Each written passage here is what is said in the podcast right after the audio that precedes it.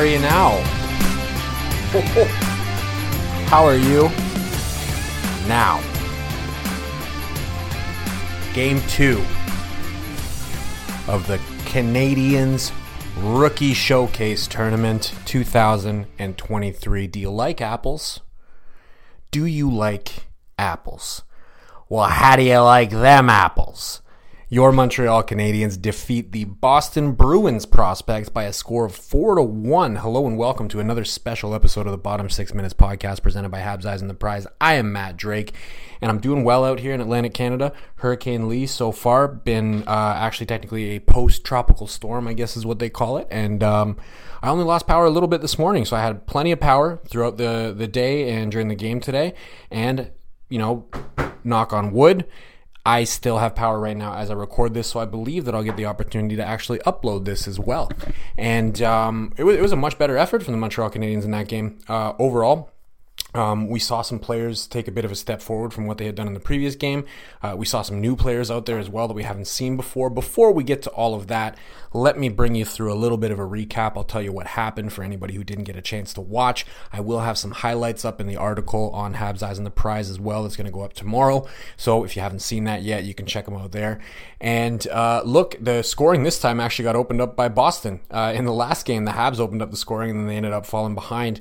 Uh, but in this one, Boston actually opens up the scoring. Bit of a weird one, just about over five minutes in. Trevor Kuntar, guy I've never heard of in my life, opens the scoring 1 0 for Boston, but that was the only goal that they would get in this game. Later on in the same period, power play for the Montreal Canadiens just past the midway point of the frame, and the second unit was just keeping the puck in very easily. Uh, shot leads to a scramble out front of the net, and Cedric Guindon pounces on it, puts it in quite easily, makes it 1 1. It was a wash from there in the period. We had some very nice saves by Quentin Miller. Uh, we had some very nice saves at the other end by Samuel Saint-Hilaire uh, for the Bruins, an invite to their camp. Uh, so really, it was a bit of a goaltending battle. Uh, Logan Mailloux actually got a breakaway for himself uh, pretty late in the frame, and he got stopped. Uh, but it was an impressive breakaway. I mean, he had to show some legitimate speed to get up and beat everybody to that puck. so look, the, the Habs were buzzing a little bit, but it was it was very much a goalie battle for the remainder of that period after the two goals were in.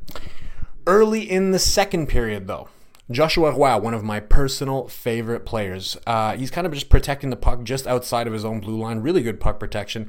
Makes a nice feed to a streaking Jan Mysak. And Mysak just flies all the way down the ice. Um, you know, he's got one defender to beat. A little bit of a two on one there, but he keeps the puck and shoots far side and puts it in. It's two to one for Les Habitants. Later on in that same frame, uh, Quentin Miller was making a, a, couple of really nice saves. Uh, Joshua Roy had perhaps the best chance from them for, or for the Habs rather, from there on out. But again, we had no further scoring. Uh, we just had the early goal, and uh, and that was it. We go with the two-one score into the third period relatively early in the third, uh, Isaac Dufort uh, took a penalty. Power play for the Bruins gets killed off with a couple pretty nice saves from Quentin Miller again. But they take another penalty as soon as it ends, and again, really good penalty killing from the Habs. Good saves from Quentin Miller. Uh, the special teams actually benefiting the Habs considerably more in this game than it did yesterday. Um, encouraging sign, especially from players who haven't really had the opportunity to practice these units very much together. Just after the midway point, though, Christopher Merisier Ortiz, he steals the puck in the neutral zone. He heads down with a player on the other side for the Montreal Canadiens. It's none other than Le Sniper Beauceron, Joshua Roy. And Merisier Ortiz, he just throws it over to Joshua Roy and he snipes it. Three to one for the good guys. Ty Smilanic would add an empty netter later on uh, to make it four to one. Riley Kidney almost added another one later, uh, and they almost got another empty netter from Joshua too. So really, it could have been like uh, six to one there if uh, if they had a little bit more puck luck on those last two opportunities. But four to one is your final score. A much better showing from the Habs rookies, uh, and look, before I get to the player of the game and stuff, I, I do have to apologize, guys. We got to stop for a quick little word from one of our sponsors. The god of mischief is back and better than ever. Loki. Loki. Loki. Loki. Loki. Wow. Great to see you again. Critics agree Loki season two is marvelous. Great. And it's finally here. How much do you know? Let's assume I don't know much. A mind bending adventure. Spectacularly cinematic. I've been waiting for a moment like this. It surpasses all expectations. A little over the top, don't you think? I thought it was spot on. Loki season two, now streaming only on Disney Plus. And we're back. I forget to do that way too often. I know I didn't do it in the last episode, and I'm supposed to. But we're talking about the 4 1 win for the Montreal Canadiens over the Boston Bruins. And our next order of business, of course, has to be your player of the game. And I couldn't decide, so I got to give you two. It was, it was a tie for me between these two guys. And the first one, it's going to be Quentin Miller in net. Quentin Miller, obviously drafted by the Montreal Canadiens in the 2023 draft. Um, he's a guy that personally I've had the opportunity to see him a little bit uh, with the Quebec Remparts, but one thing that you'll know if you watch a lot of QMJHL is that they had William Rousseau in net for most of the year, and he was really hogging the net. So Quentin Miller didn't get a whole lot of chances to actually play for the Remparts. They were a powerhouse team that was going after a Memorial Cup. And I think, based on his talent level, based on what I saw in the few games that I got to actually see him play, I think he would have gone much higher in the draft if he wasn't in the situation that he was in. If he had been on maybe a bit of a weaker team or, or a team that wasn't really going for it that year, he might have got more chances to play. He might have got more eyes on him, and he might have gone higher up in the draft. He has a lot of really marketable skills when it comes to a goaltender. His positioning is exemplary. He's he's just so poised in his net.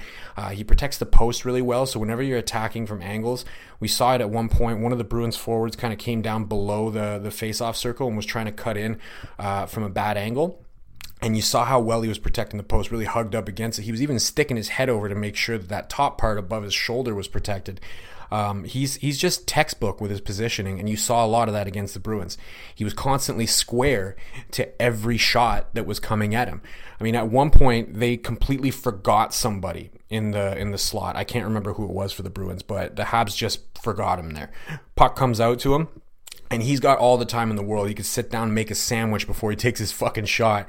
And Quentin Miller was just square to it, just waited for it patiently, and then gloved it. Uh, he made it look easy. Now, I don't want to make this comparison. Okay, so I want to be very clear that I'm not making this comparison. But this was something that you saw a lot from Carey Price in his career, where really hard saves were made to look easier than they were. A lot of that boils down to positioning. That's how Carey Price did it, and that's how Quentin Miller does it. Now, again, I'm not making that comparison. I'm just saying that that is a quality in a goaltender that you don't see all the time, where they can make those really hard saves look easy. You can see a lot of goaltenders just because they're athletic. They make easy saves look hard, and they make hard saves look hard. Everything looks hard but they're extremely athletic, so they're kind of diving around in the net. Dominik Hasek was a good example. That guy made everything look hard, but he also stopped everything. Um, so there's there's essentially goaltenders are, are really hard to evaluate, but when you have that textbook positioning, that you know projects to the next level because if you're tracking the puck well and you're well positioned and you're a bigger goaltender, he's about six foot three, he's a pretty big dude. Uh, pucks are going to hit you sometimes just because you're in the right spot. Um, we didn't really have to see a whole ton of athleticism from him uh, in that game. And of course, you need athleticism to go along with the positioning. Uh, but look, he did exactly what he needed to do in that game. He looked fantastic, extremely well positioned, very poised, very calm. That's the kind of thing that you want to see from a young goaltender. What we're going to have to be looking for from him this year is hopefully he can take over the top spot for the, the Rempart and, and really run with it. They have another kid there that's like six foot seven. Uh, I forget his name damn, why is his name escaping me all of a sudden? They got a 16 year old kid that's like six foot seven. He's huge. And there's a possibility that that guy ends up, because of his size profile, being the guy. So hopefully, what we can see from uh, Quentin Miller is the opportunity to is seizing the opportunity rather to really become that number one guy for Quebec. Um, and uh, they're they're probably not going to be as good of a team as they were last year, but if he can, you know, take that role over and uh, and have a good showing, I think he'd be well on his way to uh, potentially having an NHL role in the future. And in a tie for the player of the game, but number one in my heart Le Sniper Beauceron, Joshua Roy. You knew it was coming. Um, he was, again, fantastic in this game, and he showed something that I've been saying about him for, for quite some time is that he works with everybody. He looked great with Owen Beck yesterday. Today they put him with Jan Mysak uh, at center. And wait, who's on the other side? Jared Davidson. Jared Davidson was on the other side. Um, he works with everybody, and a lot of it has to do with just how strong his 200 foot game has become. Uh, great in the defensive zone, great in the offensive zone. Transition's been the one area where he struggled the most, and so far they've found that as long as they put him with somebody who can help him in transition, uh, he's going to work. And it worked with Owen Beck. Uh, it worked with Jan Mysak. We saw it on the goal. Uh, just really good puck protection by him in the neutral zone. He just waited for support to come. Support came in the form of, in the form of Mysak, and uh, he gave it to him. Mysak just took it and ran uh, with a really nice shot to put that one in. That got him the assist. And then on the goal, you know, he sees an opportunity. Merisier Ortiz uh, takes the puck, starts going down, and Joshua Roy just jumps in. He kind of hangs back a little bit, puts himself in the high slot for that shot. Um, we didn't see that from uh, Joshua Roy in the first game because he didn't really get an opportunity to show off his shot. But his shot is extremely accurate. I'm talking hang a dime from the crossbar. I bet if he takes 10 shots, he could hit it upwards of seven times. He's that accurate with it. He doesn't have the, you know, uh, the Auston Matthews type velocity that he can get on it, but precision, accuracy. Oftentimes, if you don't have the velocity, that is going to get it done for you anyways because you can pick corners. Uh, you can pick holes in the goaltender. And Samuel Saint-Hilaire, the goaltender that he was shooting against, just happens to be a guy that he would have shot against quite a bit in practice because they played together uh, with the Sherbrooke Phoenix. So I think he had a good read on him. And I think when he jumped in there, I think he knew exactly where he was going to put that puck. And he did, and he put it in. And then he almost got another one later in the game as well. So for Joshua Roy through two games now, that's three points in those two games. Arguably, for me, inarguably, the best forward for the Montreal Canadiens so far in this rookie tournament. Um, I, th- I, think it's time, and I think it's beyond time that people start getting excited about this kid. He's got legitimate top six potential. Um, I do think that he's probably going to have to start the year in Laval so that he can really get a chance to play top six minutes. He's not going to get top six minutes right away with Montreal. But that being said, I'm going to say something that I've already said during the top 2025, uh, top 25 under 25 podcast. Sorry, I'm trying to get this out quick just in case I lose power. Um, I said it before, and I, I don't care if people think I'm crazy for saying this. There's a legitimate possibility that he's the guy who could end up being the other winger for Cole Caufield and Nick Suzuki. I think he'd be a perfect addition. The way that he forechecks, the fact that he can help them out with defensive responsibility, uh, the fact that they can help him out in transition. I think he's a fit. I don't think it's going to be right away. Uh, so I'm not trying to say, you know, do that on day one, but I think you could. I'm not trying to say do it on day one. I just think that you could, and I think that it's something down the road that they should consider at least trying, unless they find somebody else in the interim that ends up, you know, taking that spot and really hanging on to it. It's been a struggle for them figuring out who can play there. Joshua Roy is an option for you. They, they should really consider it because I think it would work. So those are your two players of the game, but we had some other performances as well that I've got to single out. Uh, because it certainly wasn't just those two out there. Uh, Logan Mailloux is the next one I want to talk about. It was night and day for him game one to game two. I talked about him in the last episode. Uh, five on five was really rough for him yesterday. The only time that he looked any sort of comfortable was on the power play. Complete polar opposite in game two today against the Bruins. Uh, he looked great out there. He was a lot more poised with the puck. He was making good decisions. He got that breakaway. Um, where he just really showed off how good his wheels are. I mean, he was a good three, four steps behind the closest Bruin, and then he gets to the puck maybe two, three steps ahead of him. Gets stopped on the breakaway, but you know what? Uh, that that that finishing touch is something that he showed before in junior. I'm not too worried about him, you know, not putting that in. For me, it was more seeing that recognition of the play, uh, seeing him really turn on the Jets the way that he did. Uh, that that was important, and then even more important than that was just how much more comfortable he looked in his own zone. He had a really nice hit at one point. Uh, one of the Bruins players crossed over the blue line. He got about two steps in, and Logan Mailloux just came in and blasted him nice and clean. Had his hands down, just followed through at the shoulder, and uh, ended up turning the puck over for the Montreal Canadiens uh, with that hit. Uh, just everything, everything looked better for him. Um, he had some good opportunities in the blue line. He got to show off his shot a little bit. Um, th- this was just a, a, much more complete game from him. He looked more comfortable. He looked less nervous, um, and he didn't have any bad giveaways. It was a much, much, much better game for everybody who was complaining about him in game one. He kind of shut them up a little bit and at least made people go, ah, you know what? I'm, I'm willing to give this guy an opportunity. And I got to say, another performance that I wanted to talk about was from his partner, Jayden Struble, who I suspect helped Logan Mailloux a little bit. Jayden Struble plays a little bit more defensively. He's a very robust guy. He's got a very similar size and strength profile to Isaiah George, who Logan Mailloux played with in uh, with the London Knights. And I, I wonder if that familiarity was kind of there a little bit. I think Isaiah George is a little bit of a better skater than Struble personally, but they have a similar size and strength profile. They're both bruising guys that can really put a hurt on you in front of the net and in the corners. And I, I just think that it it worked for Logan Mailloux. Something clicked. There's a strong possibility that those two, Struble, by the way, played a fantastic game himself, end up being a pair for the Laval Rocket this season. Uh, a lot of people were talking about it on Twitter. A lot of people were saying they would like to see it. I myself said I would like to see it. And I think at this point we can say it would be smart for the Montreal Canadiens to maybe staple those two together for the rest of camp and then put them together in Laval. I think it's the best move for the moment. I don't know. Maybe you disagree. You can have it out in the comments of the article on Eyes on the Prize, which is going to be up tomorrow or today if you happen to be listening to this on the 17th. Um, we are, of course, not sure what's going to happen at main Habs camp in terms of lineup decisions. Uh, if there are any injuries, you never know. Somebody might get vaulted up into the NHL. Uh, but for the time being, I think both of those guys need some time in the AHL, and I'd like to see them do it together.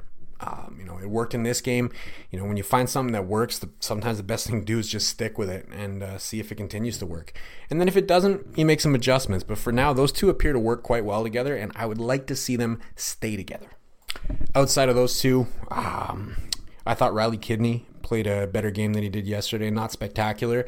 I was hoping to see a little bit more from him, but I, I would say a better game. Uh, Jared Davidson was pretty good.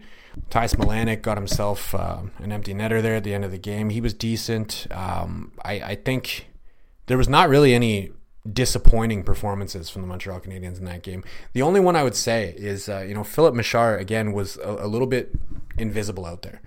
And that's not necessarily a bad thing because it means that at the very least he wasn't making any glaring mistakes, right?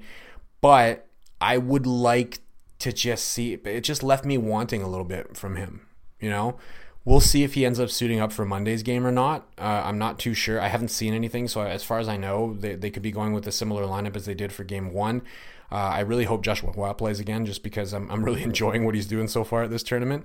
But it's it's just they they gave Mesar an opportunity at center uh, with Xavier Simoneau and Emil Heineman, and it, it it just didn't pan out the way that I thought it might. You know, again, not trying to knock on Filip Mesar. I just felt like uh, I, I, would have liked to see a little bit more from him in that one.